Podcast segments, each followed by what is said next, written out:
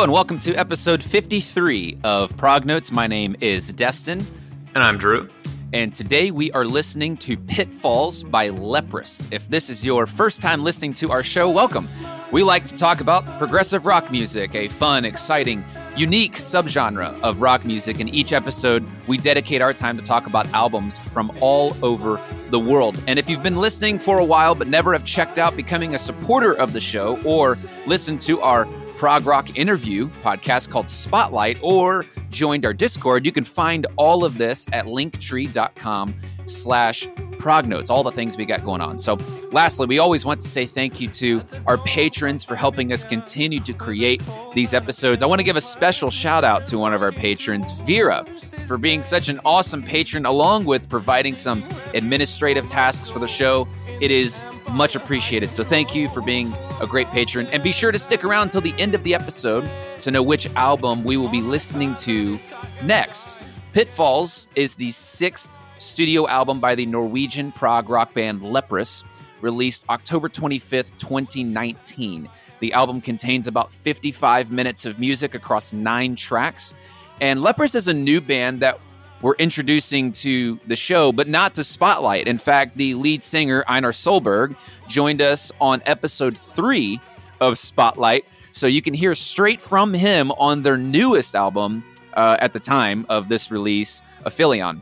Um, other musicians in Leprous include the founding member Tor Oddmund Suhrke. I think that's how you pronounce his last name. Playing guitars, Robin Ognedal on guitars, Simon Daniel Lindstad Børven on bass, and Bård Kolstad on drums.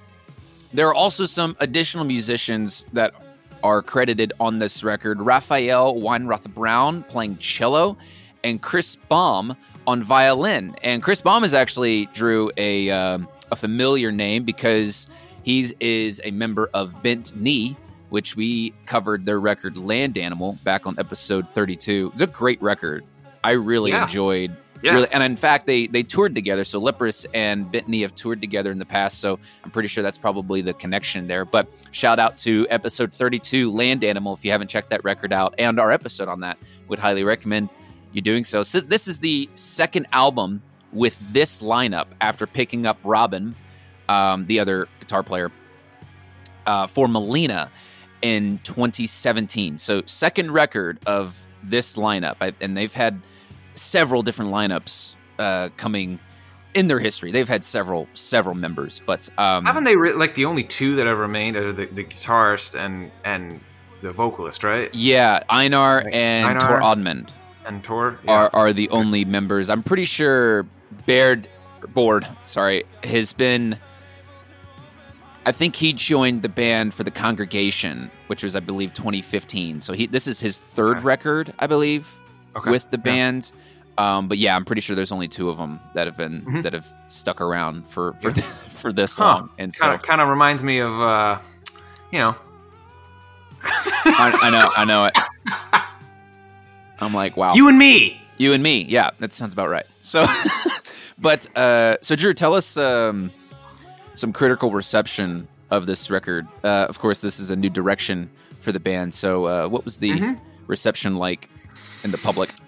Yeah. Uh, so Prog Archives gave it a 3.91 out of five stars, but that's only from like 232 ratings. So this was not a super well-known album compared to some of the other like prog giants and prog. Only pioneers that we've 231 people have heard this record. Yeah, 232. Yeah, 232. apparently. Sorry, well, we're the Or at the very least, yeah. have have voted on it on particular specifically uh, right. Prog Archives. Uh, on Sputnik Music, they gave it a 3.8 out of 5, and that was from 459 users. So um, I, I think it was ultimately pr- pr- pretty well received. I, I say that with a lot of hesitation because you'll see in a second that there there are some people who were not happy with the musical change, Uh-huh. the, the change in direction there. So, so one user said the music has become a vehicle just for the vocals of Einar Solberg, implying that previous records, you know, focused more on the instrumental compositions. But um, there were some other people. One, some, someone else had said they gave it a five out of five. They said this is leprous and it's more delicate and minimalistic. I can see how one might say that they are more accessible with this album, but I would argue the opposite just as much. There is a subtlety and finesse to the delivery on this work that Leprous hasn't shown as of yet till now.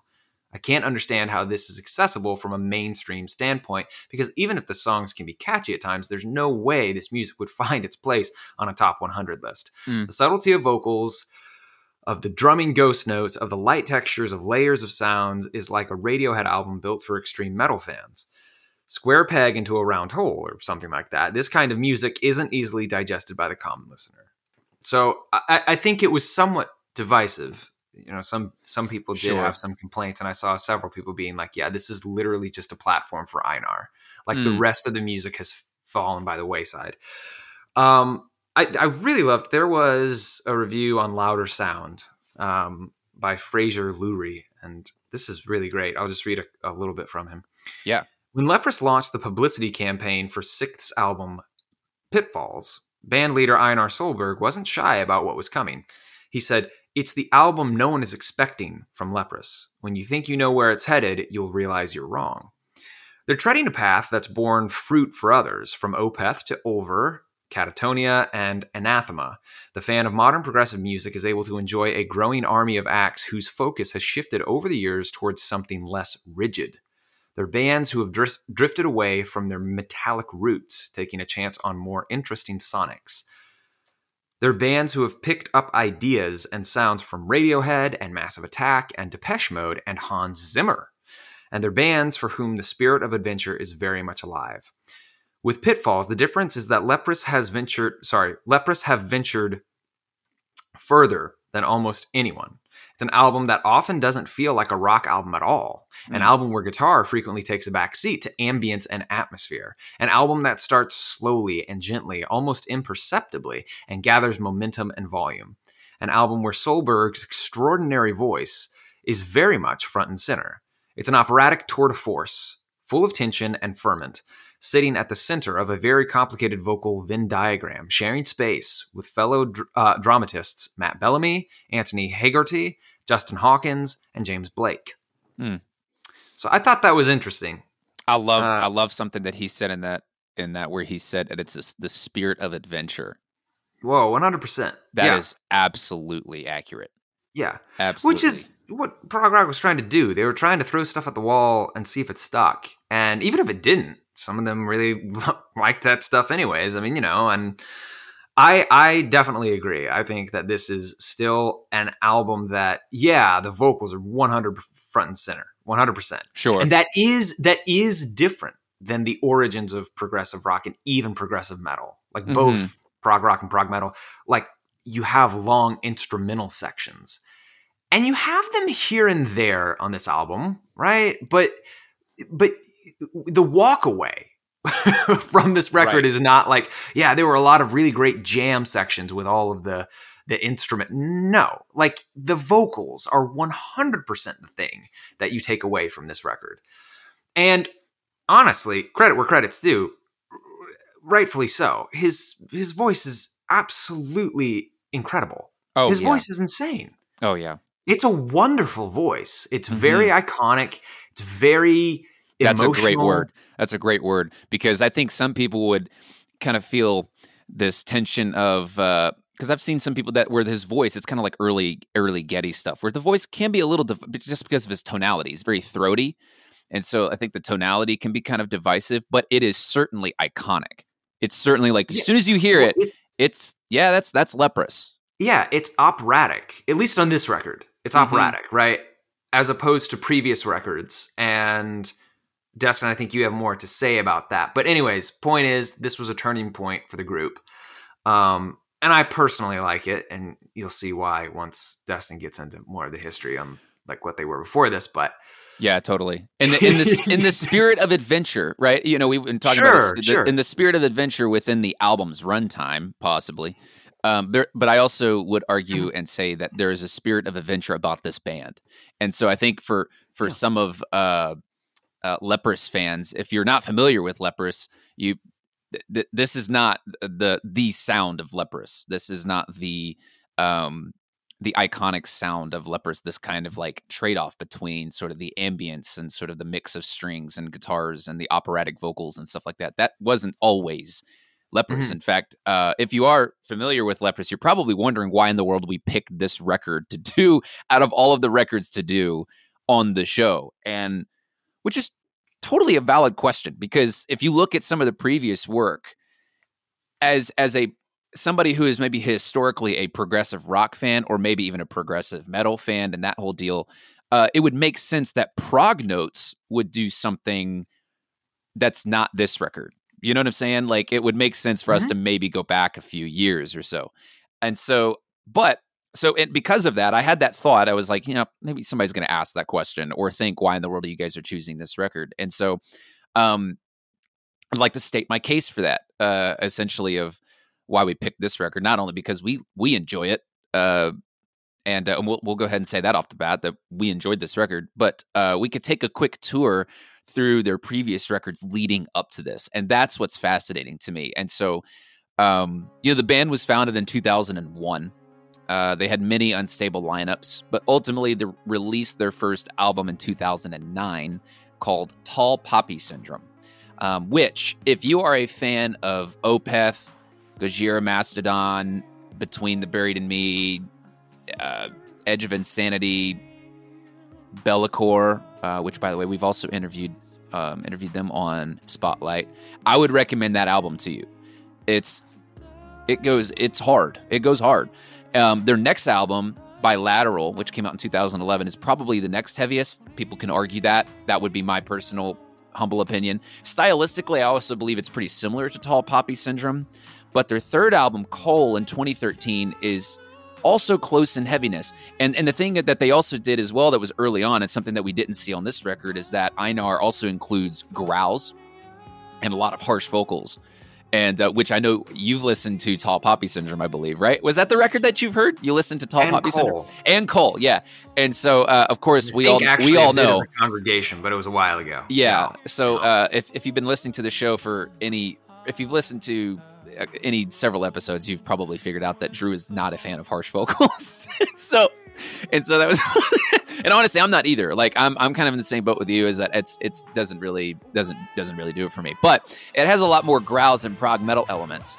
Um, but then continuing on into the congregation, which I believe was 2015, 14, something like that, kind of reminds me of a uh, a Norwegian Mars Volta in a way. Uh, they have kind of some Haken vibes in it, but uh, it also reminds me of this record. I don't know if you've listened to this, but it reminds me of this record called Language by the Contortionists. Have you heard this record before? Oh, you've shown me some of stuff by, by the band. I don't know if I've ever heard the record. I think I, I think I've shown you the rediscovered. yes, you did. Was it? It was the rediscovered version, which they did Yes, like it this was. super acoustic kind of thing. Highly That's right. recommend checking that out. Yeah, you did show me that. Yeah, yes, they're a really cool band. They're a cool band. Um, I would I would check them out. An American an American band too. Um, but it kind of remind the congregation kind of reminds me of that record sometimes. Uh, their next record, Malina, in 2017, really highlights the versatility. Um, and this is where I start seeing a little bit more technical detail, a little bit more range of emotion and avenues that they explored, which is pretty impressive. But the biggest difference that I see between the congregation and Malina, and again, there's kind of these slow stair step changes as Mhm, in- yeah. in, their in their catalog. But the main difference that I see with the congregation and Malina is how energy is channeled. And so the congregation has a lot of energy in it, but but it's it ruptures kind of throughout the record and it creates almost this like cycle of explosion. It's like we're going to start here and then we're going to go boom, like it's going to blow up in your face and we're going to Mhm. you know, Malina has more of this intelligent way that they channel energy throughout their songs. Like it's a little bit more nuanced. Um, and so, uh, also the other thing to note too is that uh, Jens Bogren uh, mixed bilateral Coal, the congregation, and Malina. Um, which I believe should tell you something because there was a change for Pitfalls. Uh, if you're not familiar with who Jens Bogren is, uh, he had his hands on albums for Opeth, The Ocean, Haken, Symphony X, Katatonia, and Slave. Like this guy specializes in the kind of like almost the Swedish uh, black metal, prog metal, that that sort of thing. Um, if if you're going to be a prog metal band or a black metal band, harsh vocals, those types of things, having this guy would be it. It, it would be like the it guy for this type of this this this genre. But for Pitfalls, the band chose a different mixing engineer, which to me told me something that this is more of an intentional effort. They chose Adam Noble, and uh, and they said that they were going to move into a different direction. In fact, I have a quote from Einar saying it's not only by far the biggest production and musical musical departure we've done, but it is also the most personal and honest. So I think Yep. this is the reason why I wanted us to talk about pitfalls is because of this in, intentional effort. And I say all that to say, I say all that to say, I believe honestly, after listening to their their records and listening to all of their records kind of in order, they have one of the most alluring discographies of probably any progressive rock band in the 2000s to me. Listening to their music, they have these extreme. What were we going to say? Well, I was just going to say, what do you mean by alluring? Are you talking about the fact that it changes so much? Or are you talking about that each record is a banger, but in its own respect? Not that. Um, I don't think that it's alluring from the angle of my personal enjoyment. I think. Okay, So- sure. Yeah. Yeah, so it's not that much, but it is certainly in. Fascinating. It is fascinating in the evolution, like how Yeah, modest change. the evolutions are throughout their discography. Um, is fascinating to me. Like it really is. Like how they ended up from 2009 to 2019. It's a 10 year gap between Tall Poppy Syndrome. That is what Observe the Train is about. Don't force it. The change is, is, is gradual. It's not supposed to be a radical. I'm just kidding, by the way. I know. But wouldn't that be It's funny if it was? That would be hilarious.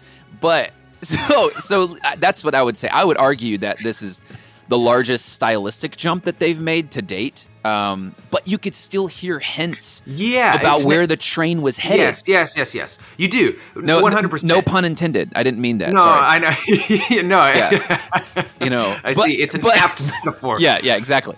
Um, but the less is more approach, kind of on Malina, which is something that I really like. Malina. Yeah. The the B side of the record is is a little choppy for me, but I love the A side of the Oh, record. yeah. And so, but that as opposed to something like the craziness of Coal, right? Right. Was something that I could hear coming. Like you could kind of hear it, but the fact that the record did as well as it did in this and for this release is, is beyond me. I mean, it really is. Well, and and it's it was still divisive, I think, but I think it's also because um, again, it's still it, it does not seem like selling out. This is a very nuanced record. It is We not tend just to like very nuanced records, Drew. we do. I, I mean, you know, it's it's it's not like I don't know. I don't. I don't mean to throw them under the bus because I, I have tremendous respect for for Genesis in general and like the longevity of their career. But like, right. I don't know. You're doing stuff like you know, Supper's Ready, right? In '72. Yep. That is a drastic shift from something like that to Invisible Touch. Oh yeah. Or Abacab. Yeah, like that is i can understand why you would use the term i mean as cynical and as just as it sounds just sell out but it does Sure. sound like that like with something like that and like where bands change and i can understand where some people really didn't like the massive stylistic change of of rush because they were so heavy on the synthesizers when you enter into signals Yes. right like Right. yes you have synthesizers kind of complementing a lot of their their instrumentation Yeah. gradually and you have Right. a little bit of it here and there and, Yeah, kind of like the analog pictures. kid. but then yeah you get to analog kid or chemistry and you're like whoa what happened to my band and with this record though i think it's different than those examples Yes. because it's still to me super progressive there is a much heavier emphasis on the vocals but the vocals aren't they're pleasant but like you said there are they're I, like i had said they're iconic and they're charismatic they're operatic it's not stuff that you would expect to hear on top 40 whereas phil collins right god again i'm throwing shade at like phil collins and genesis i still love that band i do and i even like some of the phil collins era stuff like Yeah. I, I still think that's great but i'm just saying it was a very different you know change in sound and it was very commercial i don't the word commercial does not come to mind when listening to pitfalls Yeah. No, I would I would agree. It, I would agree. Arti- it is super artistic. It is layered with a lot of a lot of really intense raw emotion. You know what I mean? And sometimes with with with a you know a change in sound that's kind of sellout or commercial, it, it does seem kind of surface level. I don't think listening to this record, any of this sounds surface level. Let's put it that way. This still sounds very authentic. And Uh-huh. even before with their earlier sound, that was an authentic sound, and that was like their statement was was very big and bold. Lots of guitars, lots of crunchy guitars, very aggressive, and you've got like you said the growls of Yep. Einar. Yep. Also, testament to Einar, the fact that you can do that and then do something very soft and Dude, sweet and subtle like this. Here, Oh, I, I will say dude, this. I will say this. dude. His range, his range of, and I, I'll, Oh, talk a little bit more about this a little bit later. But his range of of emotion and the range of dynamics that this guy has is incredible. And the fact that we had this conversation um, with our interview with Vola, how how they kind of almost use this this like fifth gear right? As uh, the growls are not necessarily in a sty- they're not a stylistic choice. They are more of like a fifth gear of like well we need to go there when we need to go that fast that hard i can Yeah. go there and hit it there and the fact that they didn't do that they they decided not to go to that level is really interesting to me because you're having to almost subdue yourself which is really difficult for a musician i think. I think especially for drummers No, you get to these certain areas where like oh my gosh you're feeling it and you just you get ramped up. You're like let's go let's go let's go let's go let's go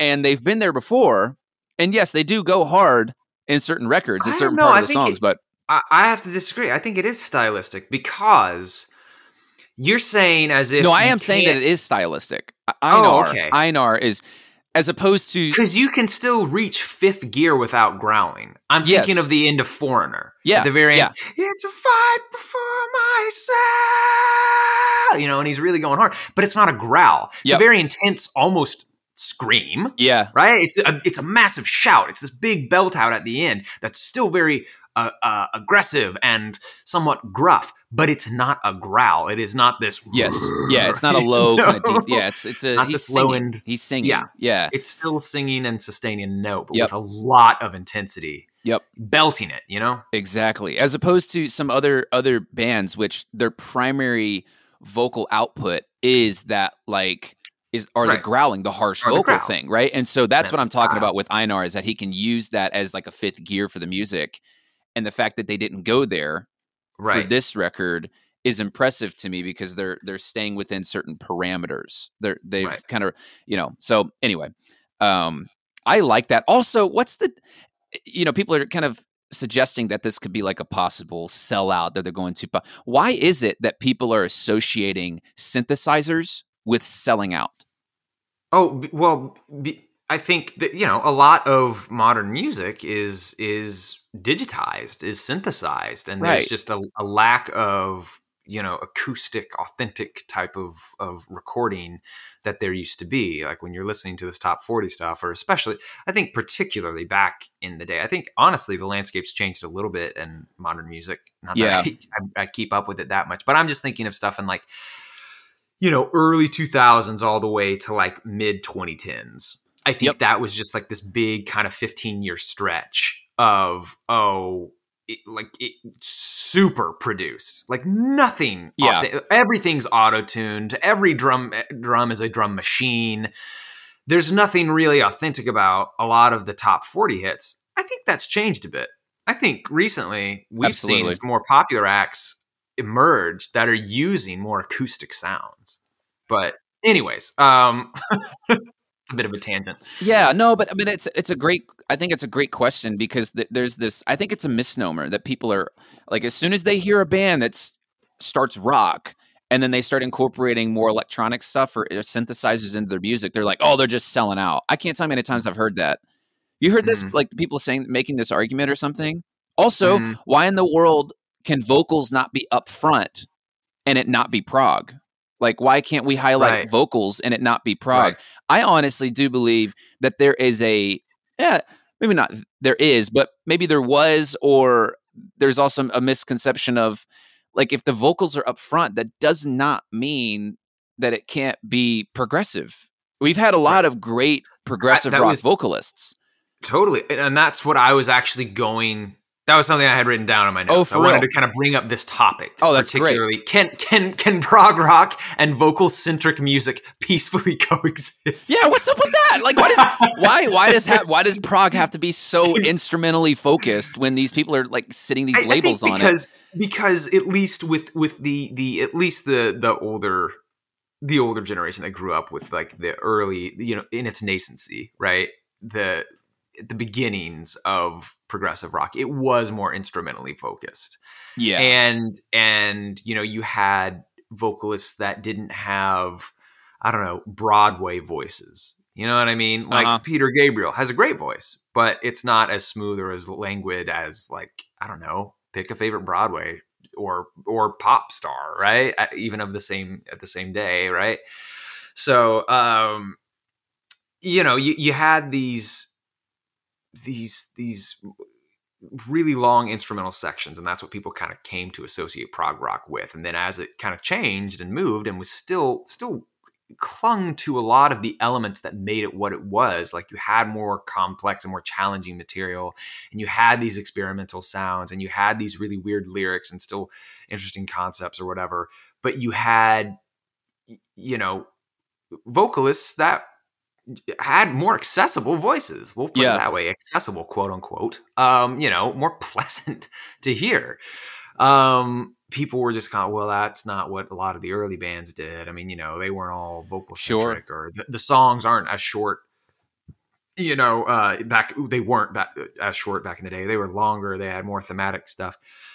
But um, I still think it's prog rock, even if it doesn't tick every single box that the early pioneers did. You know what I mean? Mhm. I mean, and this this record's a great example of Yeah. that. But I really do um, think now that it's just eh, when it, when we're using that term, which you know, I'm getting ti- kind of tired of of the people labeling all of the things and making the, and consistently making this argument of like, is well, is it or is it not? It's it's just kind sure, of like sure, I- I- take it within a vacuum of just the band's discography absolutely it is like and, and Yeah. honestly that's what people have been doing for a very long time the beatles yeah, did it their their first record does not sound like their sixth Yeah. record you know Right. even even with bands like coldplay parachutes does not sound like mylo xyloto or whatever that album was called you know it just right.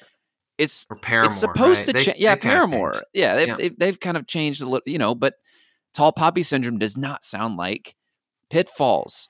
Right. Rush's first record does not sound like Clockwork Angels. Y- Right, it's just right. there's stuff changes over time, and Right. it's supposed to change. You know, with as the tools change, you could use the tools to express yourself in newer and different ways. And and I love that for this record particularly that they did make it a little bit more personal, and and the lyrics were a little bit more personal for. Einar and and writing about some things that were pretty vulnerable or Yeah, I to think be that's- vulnerable.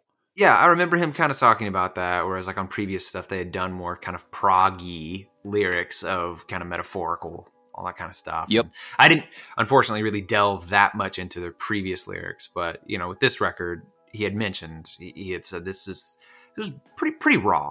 I mean, you know, there, there, there really wasn't any masking of this through like a, a big story or a different character or a lot of analogies or is no. I mean, you know, you, you've got images, Yeah. right, right. Yep. But a lot of that, I think, was was very like this is straight from my head type of deal. Like Yeah. these are images straight from my head, and I'm not trying to orchestrate or construct this, weave this very elaborate story or, or really complex things, you know, um, plot or anything. No, this is just you know these these are bits of my life that are pretty, where I'm pretty vulnerable, where I'm pretty raw, Yeah. and. Uh, yeah, it, it is. Yeah, it's a it's a it's a dark record. I mean, crud. There's a song called "I Lose Hope."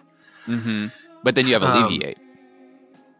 Then you have "Alleviate," um, which is which is a little more uplifting. Yep. Um, Yep. By the but- way, also I need to make a mention. You, you mentioned something actually. This just hit me a minute ago, where you were saying that the this was uh, this album was kind of like Einar's front and he's like front and center in this, and the rest of the band are taking like sort of a back seat. Like this was sort of his that's what- record type. Some some complaints. some of the People- complaints of the some- record. yeah. Einar himself said that the congregation was more of a solo record than Pitfalls ever is. Huh. Yeah. Interesting. That's that's Einar talking. So it, it's not that. And I would I would disagree with the statement that it is as well because there are several different things that are going on within the music outside of just Einar within the music that are incredible. Just take the bass line for I Lose Hope. Take take that. Take the the Well, and drums and, the sky say- is red. Th- This is a record. This is a record that it is kind of like whoa, like it is missing some pretty typical. I'll say typical Uh-huh. progressive rock elements. Yeah. like, wh- so where is like the really trebly bass? Like Right. that is not on this record. and in fact, bass in general. You mentioned "I Lose Hope," great bass line, but a fair chunk of the record I don't hear, ooh, that's a great bass line, or ooh, man, that bass player is really getting into it. And you Yeah. do on a lot of prog rock records, typically, right? Yep, You've got yep. Geddy Lee, and you know, you've got uh not John Entwistle, wow. Uh Chris Squire. Wow. Um, you've got Chris Squire, and you've got these great bass players in and these amazing bass lines, very catchy and kind of expanding outside the role that bass used to be in typical rock and roll with the progressive rock movement. So you kind of expect to hear that on a lot of, you know, progressive rock music. On this record, not all, but a fair chunk of it is kind of devoid of that, or at the very least, it's not as prominent as Sure. as it is in a lot of other progressive rock music, and so that's kind of missing. So that's a little confusing, and Yeah. yeah, you're also kind of missing like the the super long songs. You've got one kind of really long song that's over 10 minutes on here, but so it is kind of weird. But then you do have the progressive rock elements where you're like, yeah, that drumming is crazy. Like Like, that is not easy. Yeah, that's like what? insane. How are you doing that? And and not just on I, I'm kind of foreshadowing here what we'll talk about soon, not just on By My Throne, but on a lot of the songs. You're just like, that's really interesting. You're doing Mhm. some cool stuff. Some of the fills he does in Foreigner are really interesting too Yeah, yeah. um, that really showcase kind of a virtuosic skill. And so you've got that kind of stuff in there, as well as kind of the symphonic element, which we've talked about on stuff like Days of Future Past and Yeah. a lot of other records where you're employing a lot of classical music, and you see that with Yes as well, right? Cans and Brahms and all that kind of stuff. Yep. Um, so you're seeing a lot of a lot of elements that are from the early days of progressive rock, but then you're also seeing kind of an absence of others. So yeah, uh, you know the, the whole discussion of is it like you were talking about, is it progressive rock or isn't it? Mm-hmm. You know, it- it's, it's It is for Leprous.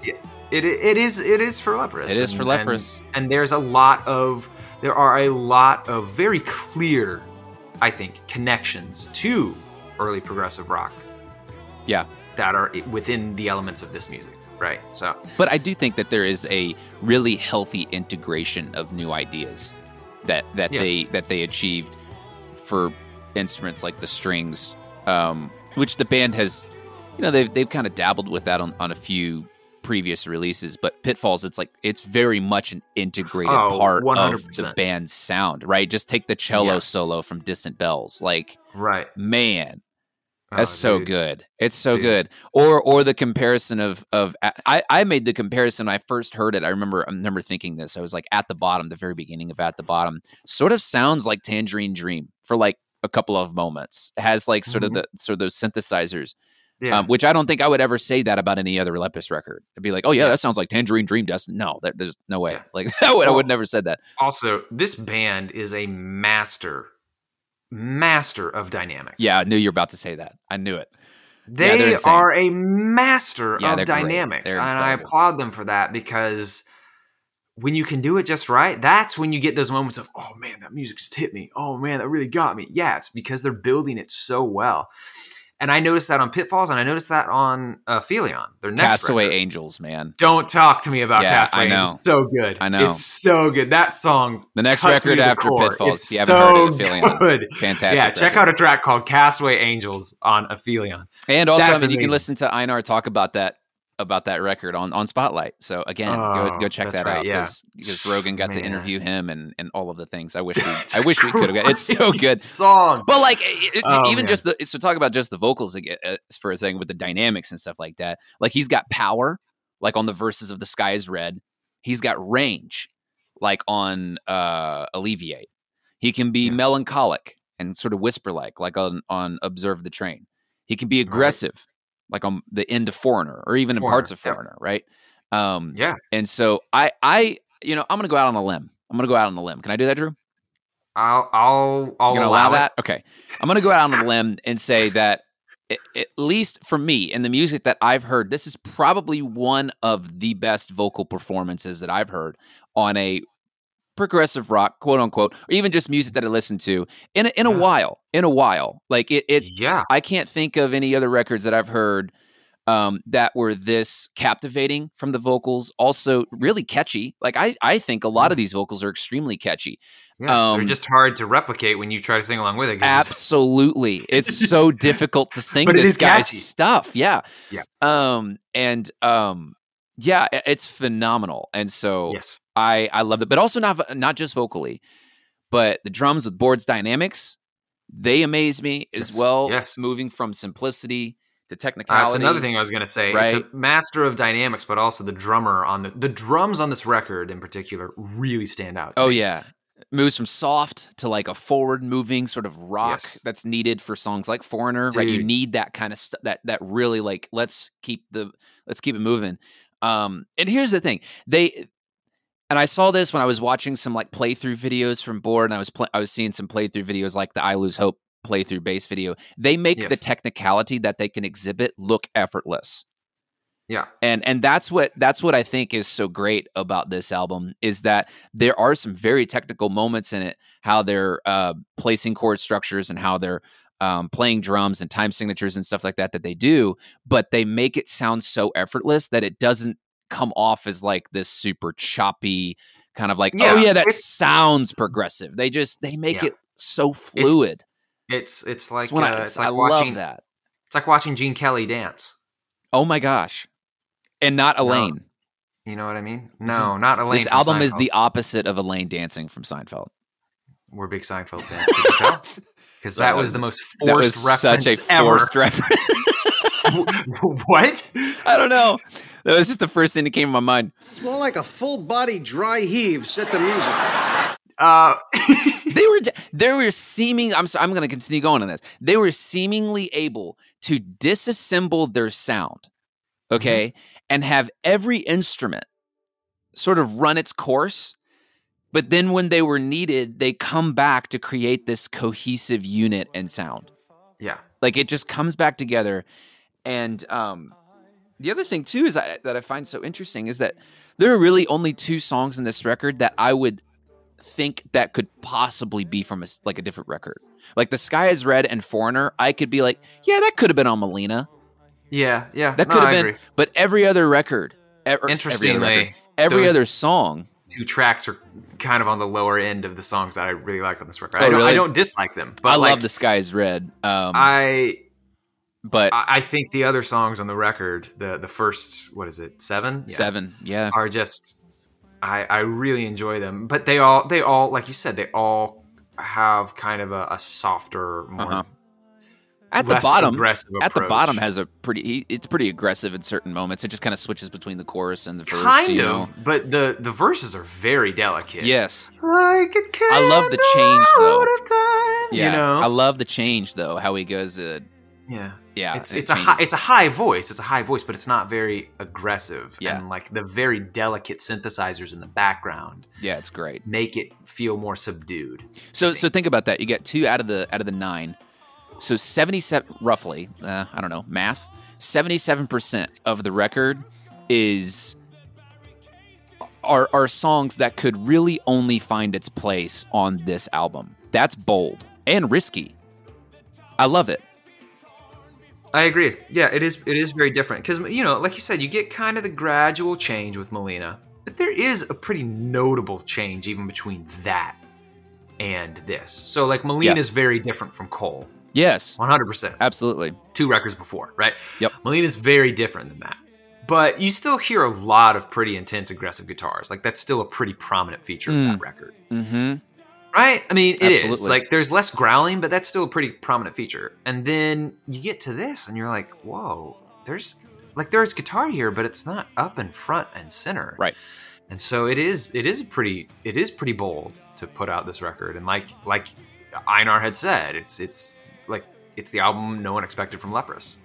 You know, we were talking about uh, uh, like top 40 and stuff like that, and and this is kind of delving into the subject of sort of the the newer music that I'm starting to see now. Sometimes I'll just go onto Spotify and I'll start playing like top 40, um, just to see like wh- like what are we what are we doing right now? like where are we at? Where are we at right now? And uh, and there's you know there's there's some of the stuff where I'm like eh, okay, um, but there's other stuff that I that I hear as well where I'm like wow that's that's really amazing. And I know we've maybe have mentioned his name on the show before, but I, I think at some point we might end up talking about him on the show a little bit more. But Jacob Collier and Yeah, and, yeah, and yeah. his his placement in the current musical landscape right now Sure, yeah, and, and the great how how much of an influence that he's had i think is really changing the direction of where things are going Uh, the other thing that i'm noticing as well is that we've we've kind of had this i think in the maybe in the 2010s or so you had people like pink and kelly clarkson people who had very Yeah. large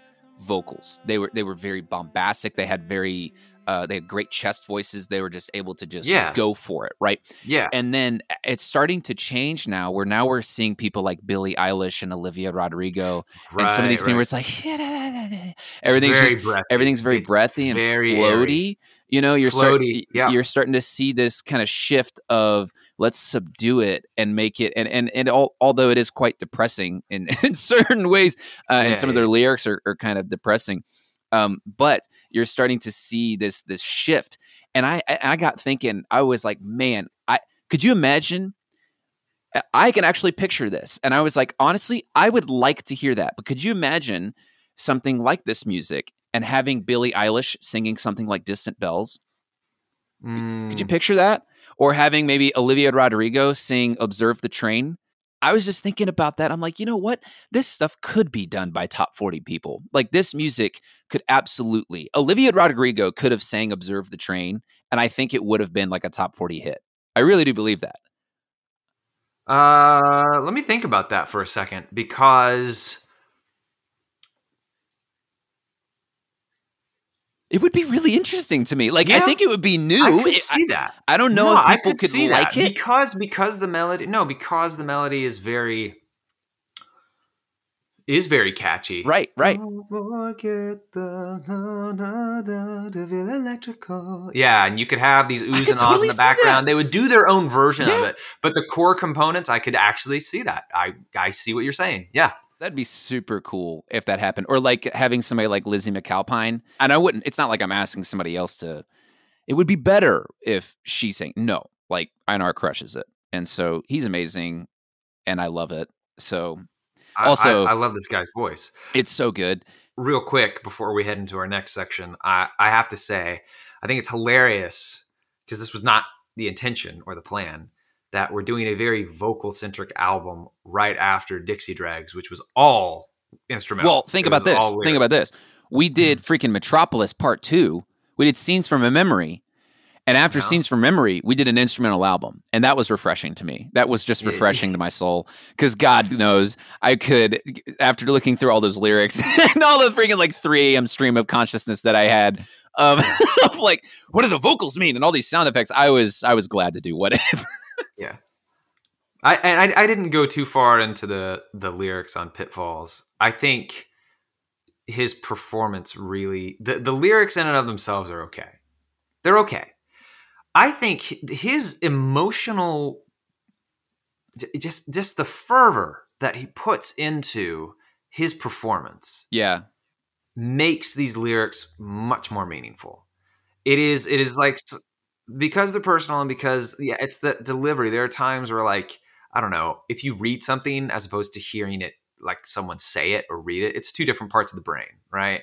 Right. So it's it, the way you interpret it and all that. So it's like you know when you you see a a movie and like the way that actor delivers that line is really great. It would- it would be very different. You might have have those exact same words in your brain when you're reading a script of it Mm. and it doesn't and you're like that's a really cheesy line or that's a really dumb line or whatever and then you hear the actor say it or whatever and you're like oh my gosh Yeah. i really love that part like sincerity or think- sarcasm or you know, Yeah, deceit. and so- like there's all kinds of different ways that can be delivered. yeah and so I, I i i don't think the lyrics are bad i'm not saying that i'm just saying that i think they're on their own they're they're solid They're, I, I don't think like he's one of the greatest lyricists. I, no offense to him. I, I, I think I think they're solid. They're good.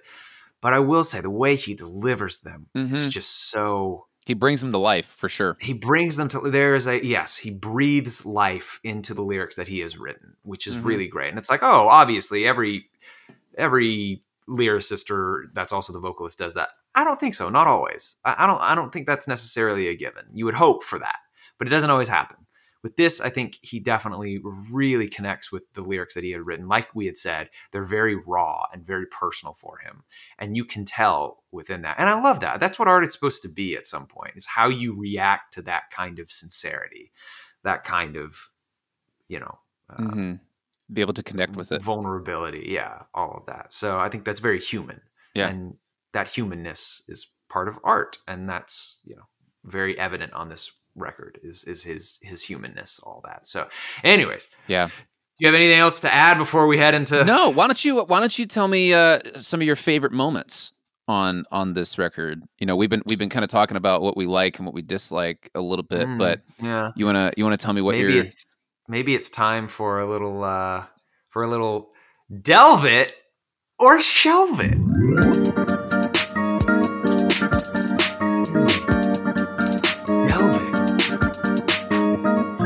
or it bow Whoa, whoa, no.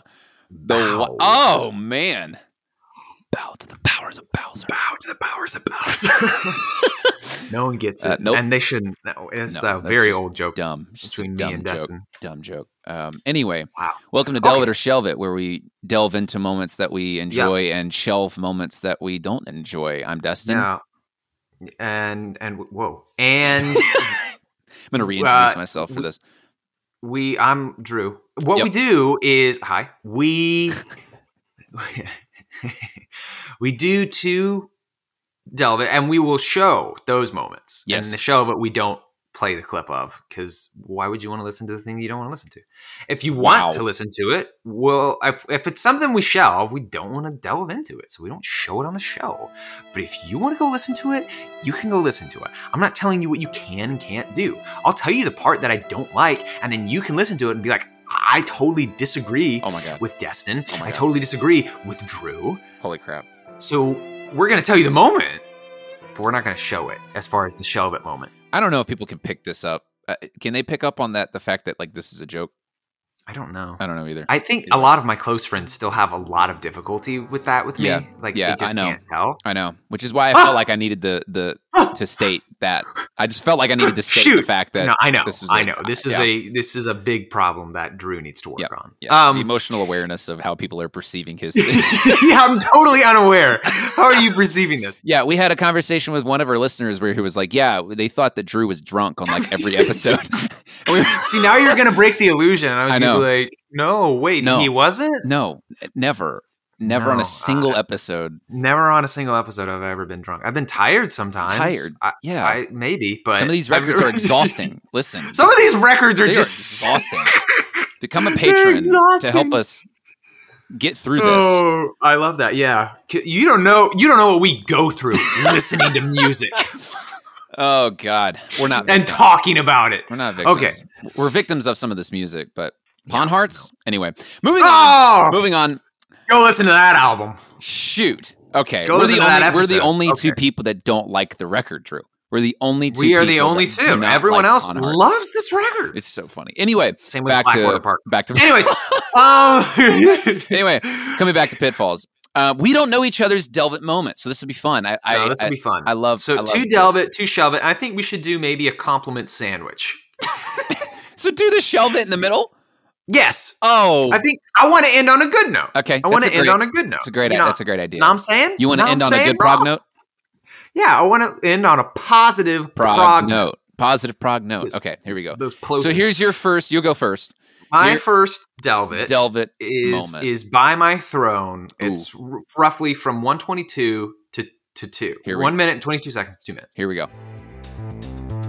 Oh, guys, Yep. Listen to the hi hat Yep.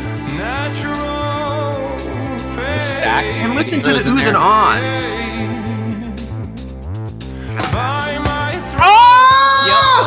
Oh man. That flam on the snare. Yep.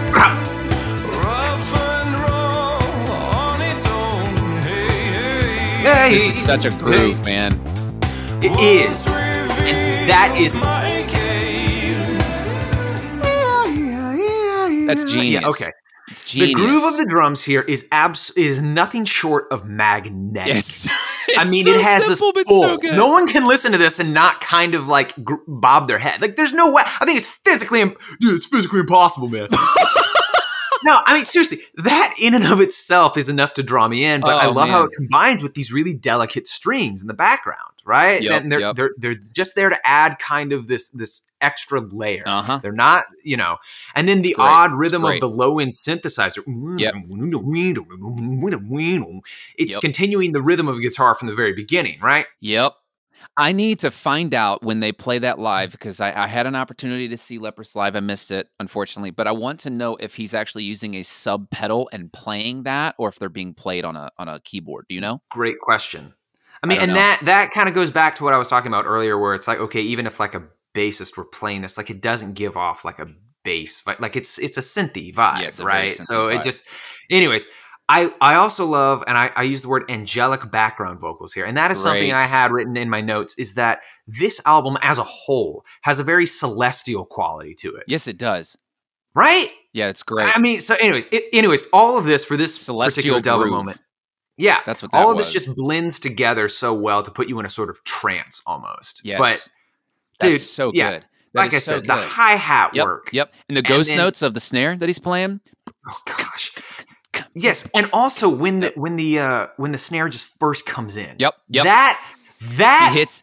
and Yeah. the kick. Yep. The Here's kick and the snare coming in just like oh that little flam on the on the Mhm. snare. But you, you hear you hear the kick drum that comes right after that. So it's it's the flam, Yes. then the kick. like- yes.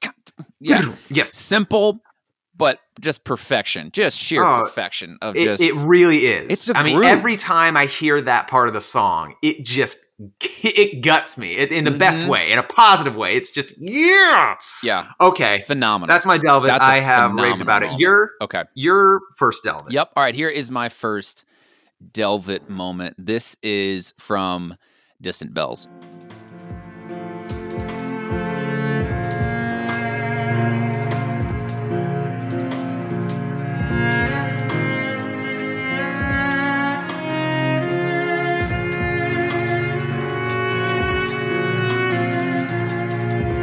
I love I love this. Opposite of kind of what the groove was.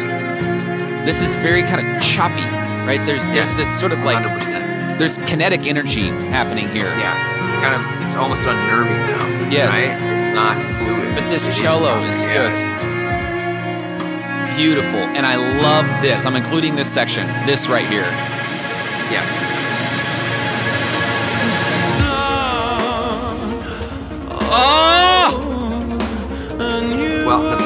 These kind of unnerving synthesizers.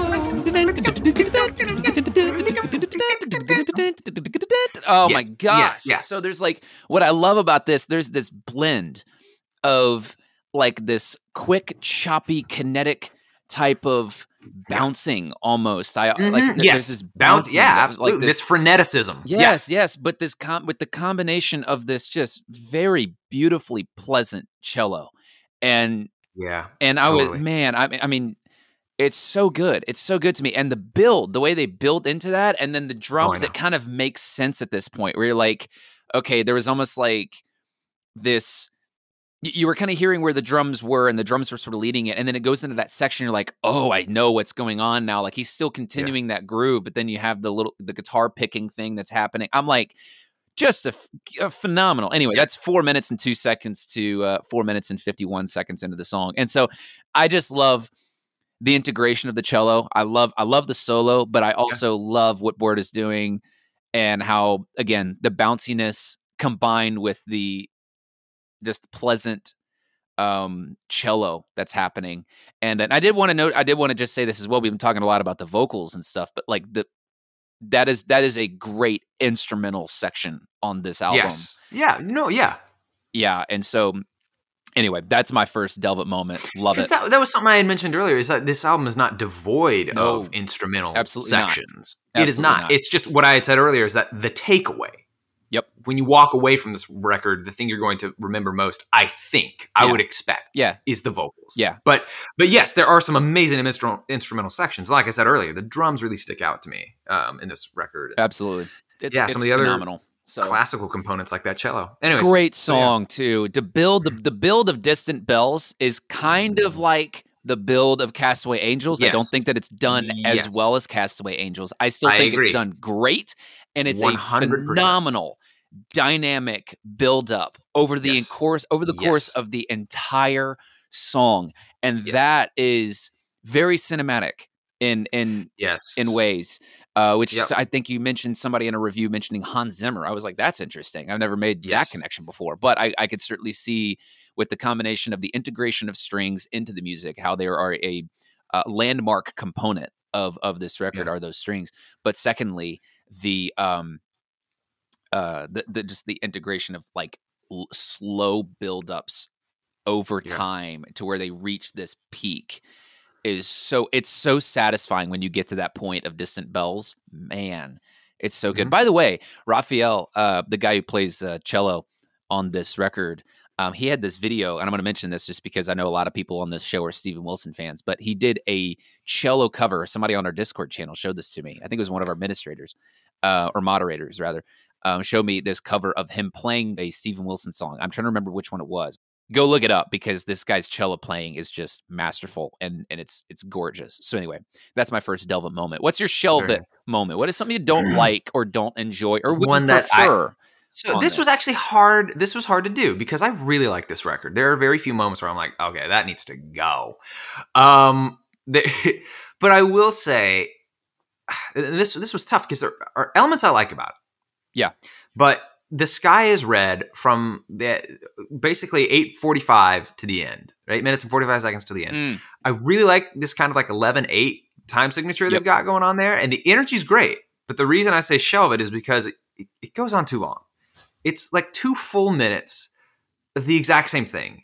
And by the end, I feel it dragging. Yeah, And, and- again, I, I actually like a lot of the elements here, like this ominous choir in the background. It gives a very cinematic feeling. Yep. There are these aggressive guitars, the bombastic drum crashes. It gives it like an Armageddon feeling. Like this is the, the big battle between heaven and earth. Armageddon Like, that's- feeling. That's great. So and that's like great. and that's really cool. I like that. But it's just it becomes played out from a, a length like of of play. Right? It's it, it's it is just too long for me. It's like I I get what you're doing here and you've done it for two full minutes and I I don't need that. You could have done it for several measures less and I still would have gotten the same feeling. And honestly, I probably would have felt a little bit more impacted by it because I like this shouldn't feel like a big old trance. Was it was it and the by the riff? end- because I, I'm thinking of something like Eclipse, where it like it's certainly layers, like they continually add things on top of it. All well, the they're adding new end. lyrics too, and they're adding layers. I don't think that this really adds that much. Yeah, It is just boom, boom, boom, boom. And like that's cool. Again, I really like it. Yeah. But like you could have shortened that, cut it almost in half, maybe Uh-huh. a little over that. But like doesn't need to be as long as it is, and I still would have felt the chills of Armageddon, Mhm. right? So, anyways, that's my shelve it. Okay. My so I guess I should do my shelve it moment now, right?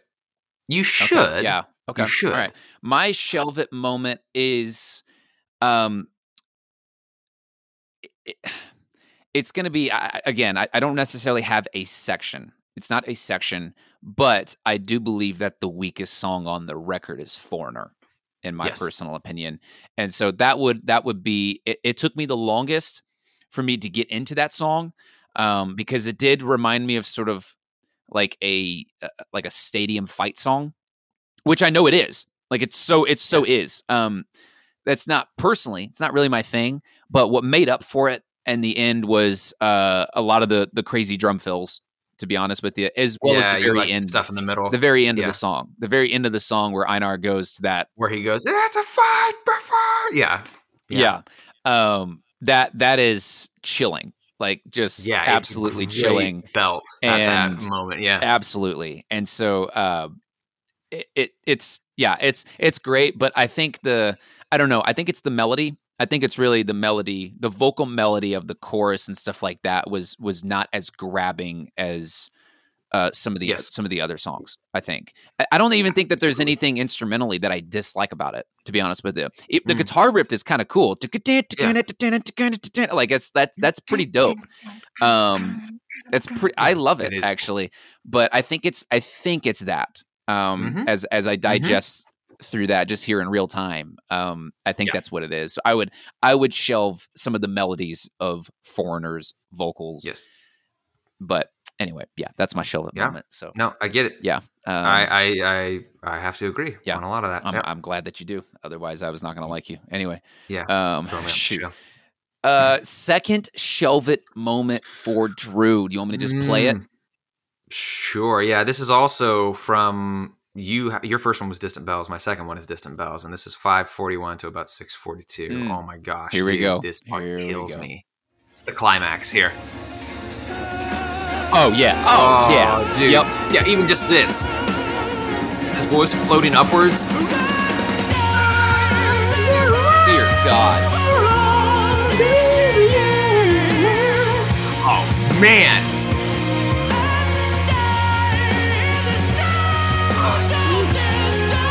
How intense his voice. Oh, and yes, and, and, and the background instruments. Yeah, the bass and guitar and drums. Yeah. So good. Oh. There we go. Man. The strings, it's lifting everything up.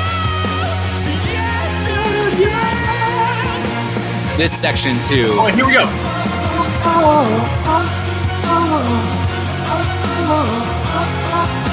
Yep, you got the string. All right, so okay, I, I have my little uh, little excerpt here, uh, Man. writing here. This section is absolutely thrilling and chilling Oh at the yeah. same time. It's a roller coaster. First off, the build up. Okay, like there's this, uh, like I said, unnerving kind of chaotic energy emanating from the quick, frenetic guitar strikes in the background, accompanied by these like very ominous violins that like just saturate you in suspense. And then Einar's voice is still floating upwards right before the climax, and he does that. It's Mm. it's floating, but it's not peaceful. It is. Mm. It's like his delivery reflects this like sense of pain. There is a sense of pressure that needs to be released, and then it does. This drum roll perfectly leads into this crescendo, and Einar- Einar's vo- voice. I mean, you just heard it. It's so intense and passionate, and the drums get so again bombastic, just large and big. The strings in the background just they just lift everything Yep. everything gets uh, so much higher because of the strings in the background and the guitar and the bass at the same time are like this big juxtaposition they're keeping everything grounded Yeah. by keeping this kind of chugging along of this you know uh Man. anyways it just adds that rawness to it and the background voices coming in it sounds like the choir like this oh oh oh Love- I love that. oh, Even that melody, even that melody oh, is catchy. brilliant. It is. It's, It's- catchy yep. and and it's those things that you kind of bob your head to and you can really get into it. Just to me, it highlights this sense of legacy. It's just one last vehement cry Mm. from a final breath. And it's the lyric, I've been around all these years and I fell to the ground yet again. That just gives such a it's just a sense of poignancy. Mm. And oh man, it kills me every time. The other thing to note too is that like that comes after like four minutes of, of a very of delicate a very delicate build up. build up. Yes. Yeah. And so like that's what makes it that much more Right. satisfying. It's so good. Man. That's my second delve. All right, your it. second and final delve. All right, my second and final delve which will actually go into our, our next section, I guess you could say, of something that we would like to discuss. This is uh, By My Throne. We had the same Um, songs. I know we did. You're Just- actually right. Yeah. I don't even just know if these were my favorite songs either. Maybe, I don't know. By My Throne is certainly in the top three for me. Um, but either way, here is my uh, delve it moment number two.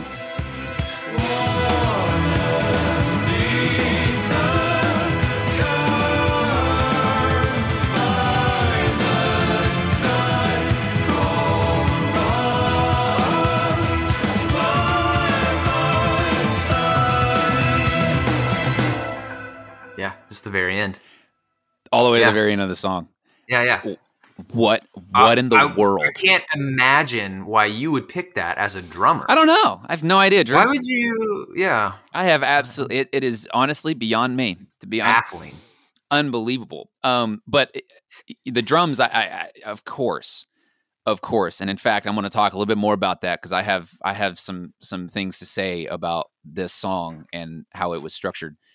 Um, You did a lot of homework. I did a You did lot, of homework on "By My Throne." If if this ep- this whole episode could have been "By My Throne" with the amount of information and things that I dived into, but I love this moment because the song, uh, which starts in an odd time signature, seventeen sixteen, shifts between seventeen sixteen and four four effortlessly, and it's really hard to pick up on what's happening. But the way that he plays, and the way that Baard plays throughout the sort of the chorus is in this very driving boom scat stoon scat stoon scat stoon. He's sort of Right. driving it in that way. And then mm. he pulls the rug out from you at the very end of the song to go, what the heck? And you're just Yeah. listening to this in all of what is going on on top of so it's again this is kind of my two moments that i've included with this is that the vocals had this the vocals are very much sort of like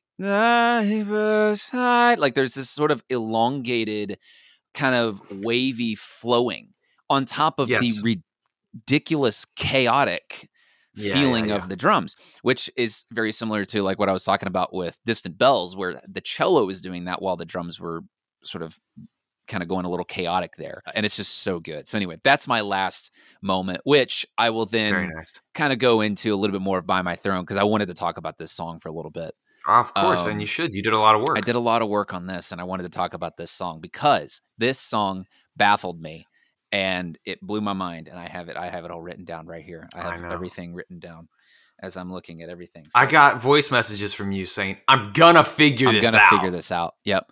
That- be- because I was I was so blown away by what was happening. He plays a lot with 16th notes, hitting Mm-hmm. things on the E of beats. So there Yeah. there are a lot of like 16th note pushes and stuff like that. Like the thing Yeah, that you were yeah, yeah. talking about with um the the groove of of by my Right. throne. Right when he first comes in with the snare and the yeah, Like he's Yeah. he's playing a lot of those 16th note like accents. That's that's really honestly what it what it should Yeah. be is 16th note accents. And he's messing around with it on all kinds of different songs on this record. Uh Alleviate, he's he's doing it on Distant Bells, he's playing it on on By My Throne. There there are several different areas where he's messing around with this stuff. And so um I made a map that I'm going to play of the song and I'm to I want to walk people through this because I want people to see how effortlessly technical this band is and how they were able to write a pretty forward straightforward sounding song into something that had layers beyond belief to me. And so By My Throne is in 1716. It is 17 beats. That is the guitar riff, the very beginning of the song. 1, 2, 3, 4, 5, 6, 7, 8, 9, 10, 1, 2, 3, 4, 5, 6, 7, 1, 2, 3, 4, 5, 6, 7, 8, 9, 10, 1, 2, 3, 4, 5, 6, 7, 1, 2, 3. That is that is the guitar. That's the guitar riff. And so I'm gonna walk through this because I want to I want to show you this, Drew. Like I know I've already showed you most of this, but I want to tell you about this because I was just this is unbelievable. So I have a click track going that I created. I mapped out the entire song, and I'm going to play this. I'm going to talk over it while I'm kind of explaining because I want people to see this. I want to see the, them to see the technicality of this because I loved this so much. So here we go. 1716.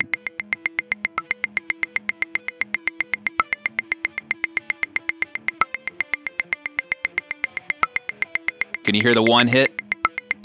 yes, Yep. So the way that Baard comes in here.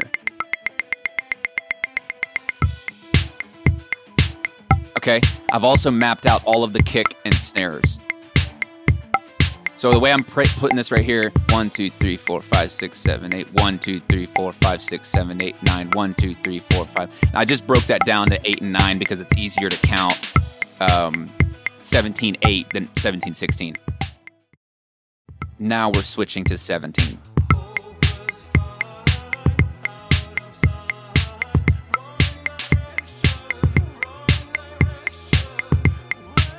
Right?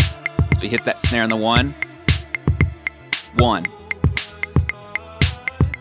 He's got these weird kick drum patterns.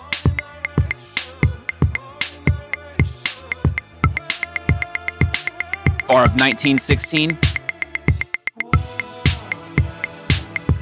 Back to the 17.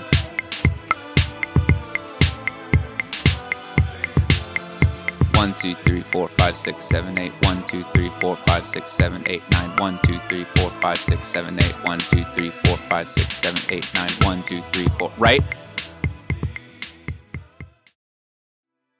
So now we're back into the 4 4. So talking through like the 17 part. This is what I have found. Okay. When in the 17 beats, 17, okay, so take 17 16th notes. Just think 17 points. Okay. The accent of the guitar riff. Okay,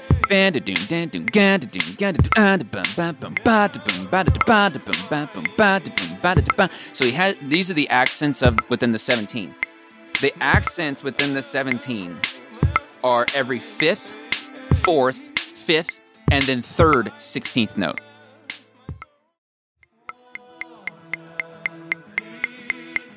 All of this is leading up to the end of the song, right? He's kind of playing this straight through. And this is when we get into the end of the song.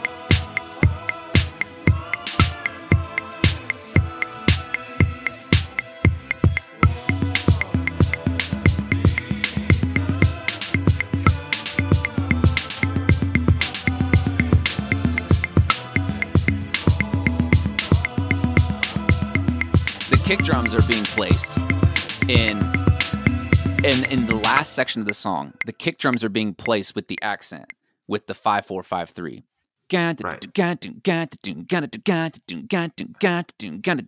That right uh-huh. there is the five four five three.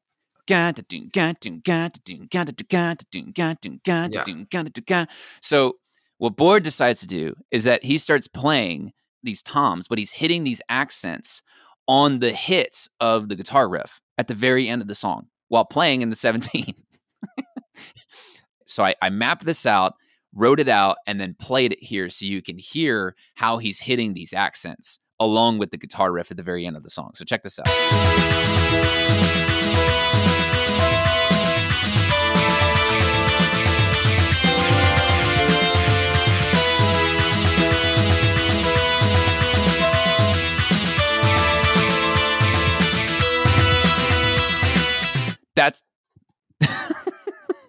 Yeah, those China hits. Those yeah, those little king king. Yeah, th- I tried to make those little splashes because they sound a little bit easier. He's playing it on like a stack. I think he's hitting the. Oh, then yeah, yeah, yeah.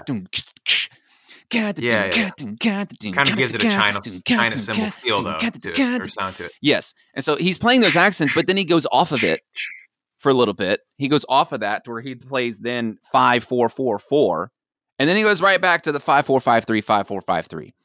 So it blows my mind. It blows my mind. It's a lot. It- That's a lot to keep track of. It's so much to keep track of. to say the least. Yes. That is, yeah, that's insane. Like it doesn't, it doesn't, like it's still a catchy song. Like you still kind of get into the the vocals of Einar and everything, and this just kind of adds a really interesting element of, whoa, yeah, this is kind of chaotic and weird underneath, but I'm still following, Still the- following the vocal the- pattern. the, yeah, yeah, yeah, Uh huh. yeah. Yeah. So it's kind of bizarre. That's congratulations to them. It's technical but very musical, and and that's I guess my thesis statement of by my throne. And I just wanted to share just to give just an extra edge Yeah, of, of course. what in the world is going on in parts of this record. But um, was there anything else that you'd like to to talk about or touch on before we before we close? I just wanted to add some other person's review. Uh, Oh, you got described review. Observe the train. Described "Observe the Train" as it sounds like a depressing spectral Christmas song, and I loved that description. Oh my so gosh! put it on your Christmas playlist. "Observe the Train" by Pitfalls. By Pitfalls. Wow. By Leprous on Pitfalls. Uh, I thought that was uh, that was hilarious. I was like, wow, it kind of does. I get that. I get the Christmas vibes from that for sure. For sure. It kind of has a bell. You know, you can see snow falling while you. But they're not distant. It. Yeah. No, no, You know what I'm saying? No, no, no, So- not the distant bells. Yeah, it's not. They're not. It sounds like bells. It's definitely. They're not distant, and they certainly don't sound No, foreign to the They're- record. They're, So no. Um, No, and you wouldn't have red uh, a red sky or anything. no, like not during. Christmas. No, of course not. Of course not. No, we're talking about Jesus by the throne, sitting on the right hand Yes, sitting the right hand. by my throne. That's amazing. and Um, we're below Which just here on Earth. and that absolutely, and it alle- uh, ho- hope in that alleviates all of our anxiety. yes, exactly. So with that being Yeah. said, I um, don't lose hope. I don't, dude. I. How can you lose hope with that? Exactly. That's exactly all I have to say about that. So anyway. Oh my goodness. Well, before we tell you what album that we're going to do next on Prog Notes, we would just like to thank you so much for listening to uh, this episode. These are our Prog Notes for Pitfalls. Um, hopefully you enjoyed the episode, maybe learned something new from the episode. If you did, please subscribe and follow us with the link tree in the description. You can find it in the uh, episode's description. Uh, there you can find our Discord community, social media pages, and our Patreon if you'd like to support us monthly and what we do. Also, please don't forget, follow the Spotlight podcast feed. We're interviewing all kinds of new and upcoming and some older progressive rock bands. And so if you're on the hunt, lurking, looking for things to listen to, um, looking for new bands, uh, that's what that's for. We're trying to help you guys find some newer groups. Of course, we're doing an analysis of albums on this show, but Spotlight is with Rogan interviewing different bands. You guys are able to discover new music, and that's what the Discord's for as well. So we can talk about uh, new progressive rock bands, emerging progressive rock bands, and um, discover some new stuff that you can enjoy.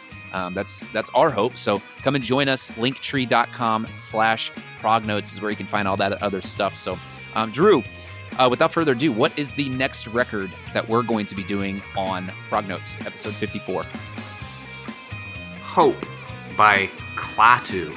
Am I pronouncing that right? I believe you are. Or Klaatu. I'm not sure. Klaatu. Klaatu. Klaatu. Something in this the will be new for me. Yes, it's going to be an interesting record. We're going back a little bit. We were in 2019. We're going to go back a little bit. We're going to go back to the 70s. So join us next time as we discover the past, present, and future of progressive rock. We will see you guys on Discord. Thanks so much. Yeah, thanks.